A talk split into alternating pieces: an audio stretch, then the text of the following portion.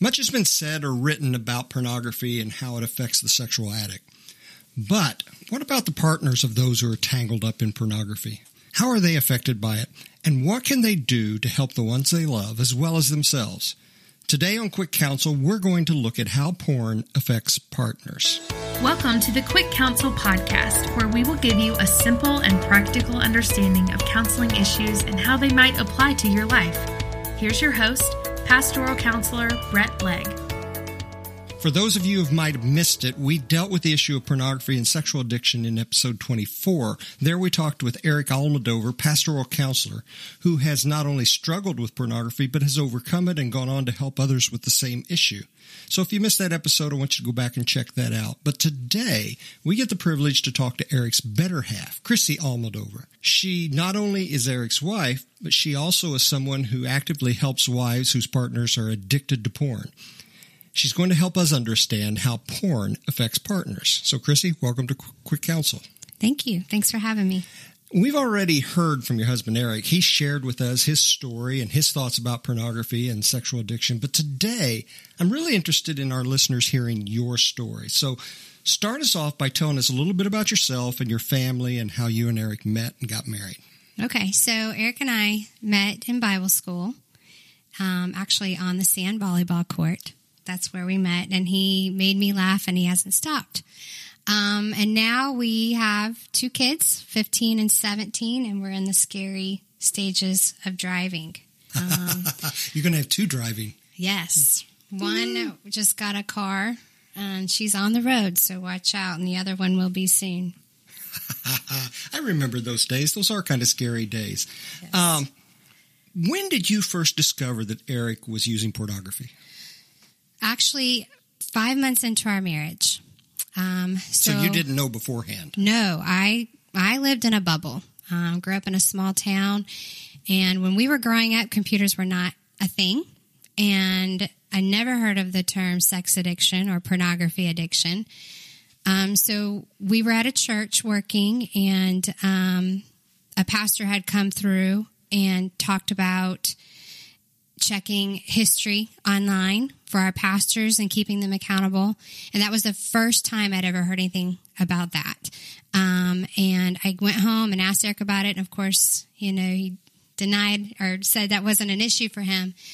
Um, but someone in the church did exactly what that that visiting pastor had suggested, and um, they checked the history on the computers, and sure enough, found something on Erik's computer. And so um, that was 2000. That was when we, five months into our marriage. Five months into the marriage. So what was what was your reaction when you found out about this? First of all, it was found on his computer. Who told you? Actually, the the pastor that we worked for brought me into his okay. office to share with me. Uh, it was devastating. I mean, confusing, shame. Um, fear of what is about to happen in my life. Um, my life up to that point, what has been a lie. This isn't the man that I thought I married. Um, you know, we were supposed to be in ministry. We were supposed to be serving God, and you find out that there's an addiction looming in your in your life, uh, in your marriage. Um, and then, of course, there's a whole devastation on a woman as far as you're not enough. You can't compete with that. Um, so my life was a lie, and I had I did I had no idea where we were going to go from that point. You felt like your life was a lie, not just his, but yours also. That's right. Wow, yeah. wow. What what was the hardest of all of that stuff? What was the very hardest piece for you to swallow? Um, I think being young, it was just the feeling of worthlessness. Um, a lot of partners feel that because they can't compete with what their spouses see on the internet or on TV. Um, so they automatically feel like they're not enough as a woman, as a female. That's something we struggle with anyway. So it just magnifies your the thought that you struggled with all your life growing up with I'm not enough or am I enough. It magnifies that in your face and it answers that question for you basically. And no matter who tells you, no, it's not about you, it's hard to believe that, isn't it? That's right. Yeah, it's just absolutely hard to believe that. Uh, what was the turning point for you, for the two of you? Because I'm assuming things didn't get better overnight. No. So, what was the turning and point? Yeah, and I, I share this with partners um, that I meet with. You know, that day and age, the churches did not talk about that. So the pastor, the church where it was exposed, we had no idea what to do from there. Um, the pastor, unfortunately, didn't know what to do from there for us.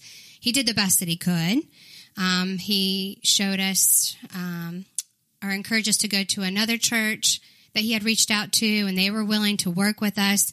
But at that point, it was all dealt with on a spiritual level. Um, you know, and it is a sin, yes, but there are so many aspects of that sin that affect our being.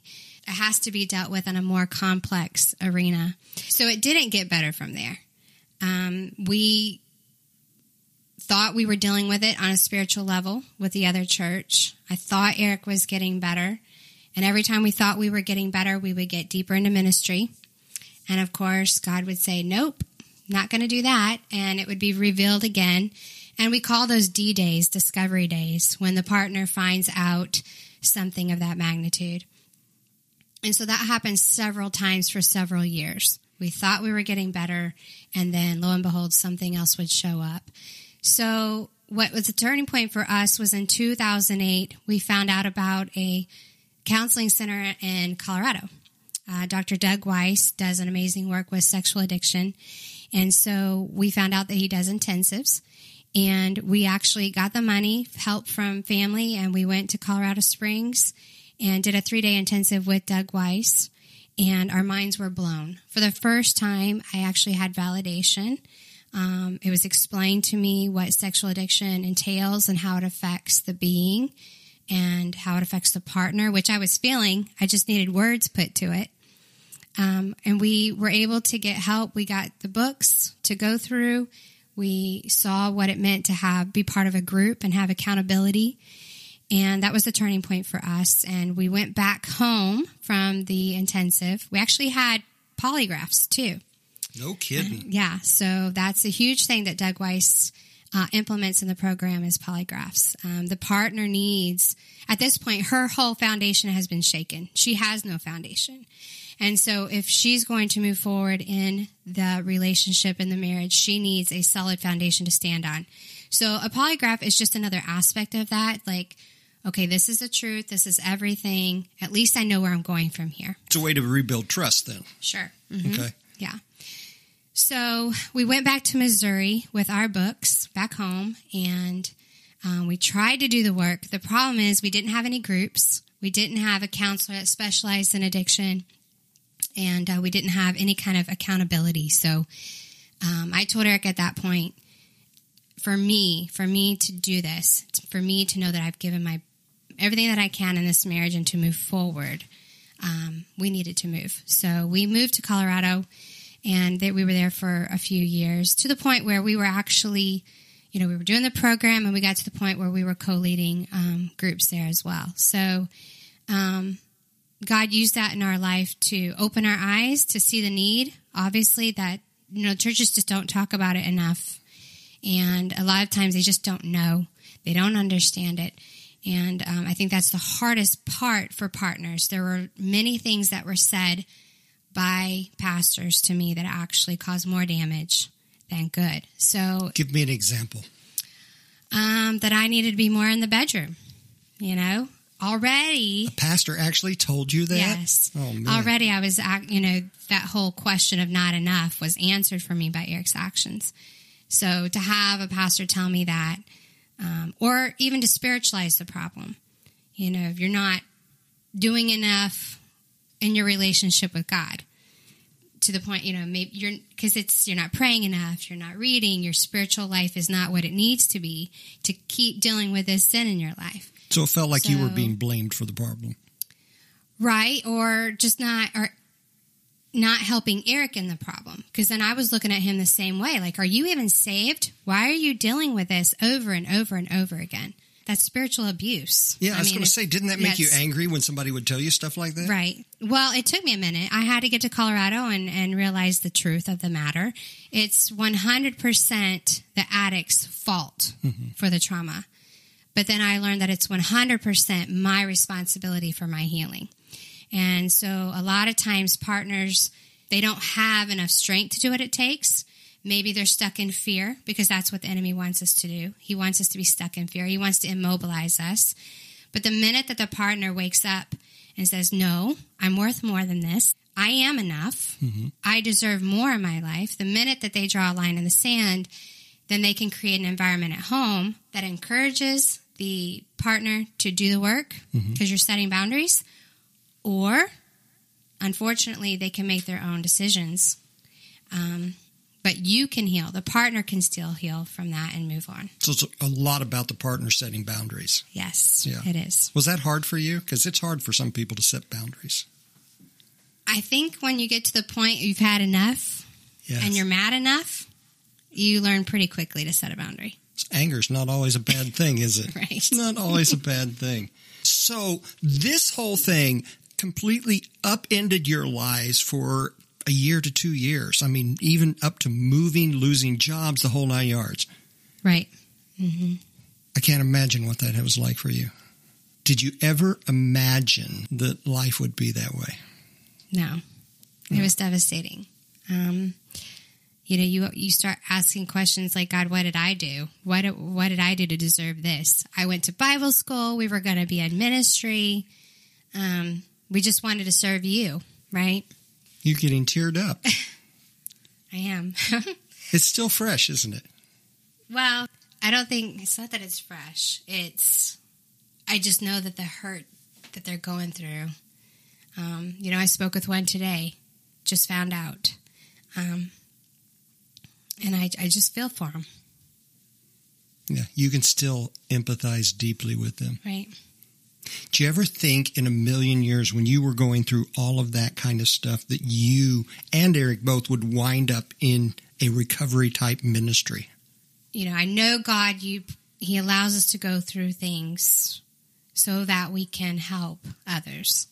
So I knew that that was a possibility, um, depending on Erik's choices and his recovery. Um, but I, I, didn't necessarily think we could be back in ministry again. Mm-hmm. I figured it would be something on the outside of ministry. But yes, I did feel like God was wanting to lead us to something more. Mm-hmm, for sure. Tell me about how this recovery process works specifically Erik's talked about in the last other episode, he talked about the addict, but tell us how the recovery process works for a spouse. So, recovery work for a spouse is very similar um, as far as the work itself um, to that of an addict because we still have a program where we use the 12 steps. There's still exercises that we use that help us acknowledge our emotions, the coping mechanisms mm-hmm. that we used um, just to cope in life um, during the process of the whole manip- manipulation, the lies. Um, so it's it's it's doing your exercise work. It's doing anger work. It's writing journals to yourself. It's doing emotional work. Um, it sounds very structured. It is. It's very structured. But the groups are highly important because they create not only accountability for the addict, but they do uh, create accountability for the partner because so many times we act out in our own ways with those negative coping mechanisms that we created. Give me an example. Um, anger issues. There were so many times I would lash out at Erik. Um, or control uh, so long, my coping mechanism was trying to control the environment. So going to the mall, Erik, don't look over there, or mm-hmm. whatever I need to do to control the environment. Um, you got to the point where you're OCD, you know, just everything around you, you're thinking, okay, how is how is my addict going to view this? Um, and trying to keep that when it was never in my control to begin with, right? And there's nothing I can do. They make their own choices because it was 100% them. It had nothing to do with me. So if you're not careful, their dysfunction breeds dysfunction in you. It very much does. And you become codependent on that for sure. Are you a control person anyway? I don't know that it really showed itself until this, honestly. So that if you're if you're a control person, that's definitely going to bring it out. Definitely, but I think it would bring it out regardless. First step is realizing that you're powerless. Um, that's important, I think, because so many of us try to control the situation. We think that we can control it, and we don't. So regardless if that's something you're prone to or not, it creates it. And we have to realize that we're powerless and that there's a higher power. And that can take some time, can it? How, about how long does this process take for someone to go through, for a partner to go through? Well, in um, Doug's new book, The Partner Betrayal Trauma, he actually breaks that down. There are so many variables. Mm-hmm. We all have the trauma, but depending on our background, depending on our religious experiences, depending on our um, physical experiences beforehand with other partners, um, there are so many variables. Um, if, as he mentions in his book, if there's one partner that comes in and she knows who she is, she knows it's the the addict's 100% responsibility of his, then her outlook, her perspective may not have been affected in that way as someone who had a lower self esteem. Um, he also mentions trauma. If, like in my life, I lost my brother when I was 16, I had already had trauma in my life. And so I was already weakened in that regard emotionally. So that also is a variable that plays in your healing. So if someone comes in and, and they do this to me sometimes and they say, How long will it take for me to get through this? You can't really tell them. I can't really tell them. That's frustrating for them too. I mean, we it? can ballpark it maybe a year to a year and a half, but I mean, that's really getting in there and doing the work, mm-hmm. you know. Year and year and a half is people working really hard at it. Mm-hmm. Yeah. Do you have anybody that when you tell them that they get discouraged and yes, and then they back off? Mm-hmm. It's too hard. I can't do this. Yeah. I bet that's heartbreaking when you see that. It is. I have to learn to not take it personally. Yes. yeah. It's all about courage just to step out and say, hey, I need help in this. If you could just do that, the help mm-hmm. is there. You know, um, the work has been done to help you. Just, you have to reach out and just say, I need help. What was the hardest boundary you had to set? You talked about boundaries earlier. What was the hardest one you had to set? For partners, I think it's self care. Self care. Explain. Well, we already think that we're worthless. Like I said, that question was already falsely answered for us that we're not enough. So we don't take the time to take care of ourselves. Um, we're having a bad day, the emotions are high. We need to go for a walk. We need to go get a massage if you can afford it. You know, go get your nails done. Um, call up a friend you know and I, I, think that's the other thing is the enemy he wants to keep us isolated mm. um, so that and being an introvert that was a hard another hard one for me was reaching out and that's part of the program is um, the five c's. We call them the five commandments right? You have to start with morning prayer. Mm-hmm. you have to read some sort of recovery material. You have to call someone and you have to go to group. And then the fifth commandment is evening prayer. And so I think a lot of times for partners, it's hard for them to reach out. You know, we had this perfect picture, especially with social media. It's even harder now, right? We, rec- we create this beautiful picture of our family, of our marriage, going on trips. And all the while we're alone and we're sharing this deep, dark secret in our house. And so it's really hard to come to grips and say, no, this is who I am. Mm-hmm. This is what I'm dealing with right now. And it's ugly, but this is who I am. And I won't forget it. I had one friend because I had been carrying this around for eight years. Um, at that point, my mom knew, but nobody else knew. And so I had a friend. We went to McDonald's, let the kids play around in the in the um, play area, and I just broke down and told her everything. And she was the perfect person. It was obviously a God moment because there was no judgment. And I think that's what we worry about the most. What are my friends going to think about me? I'm not who I said I was. My life is not what I said it was.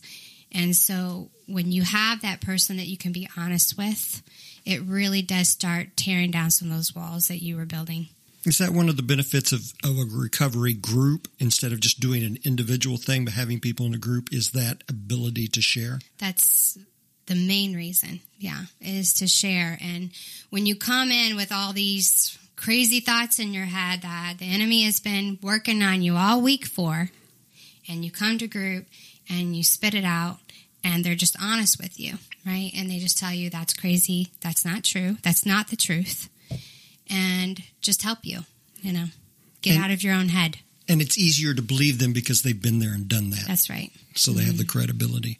Now, I know you're a person of faith, and not everyone that goes through this is, but what benefit has that been to you as you've gone through this process? Um, it's a it's huge. Um, even if you're not a person of faith, when you go through the steps, you have to acknowledge that there's a higher power because you're powerless.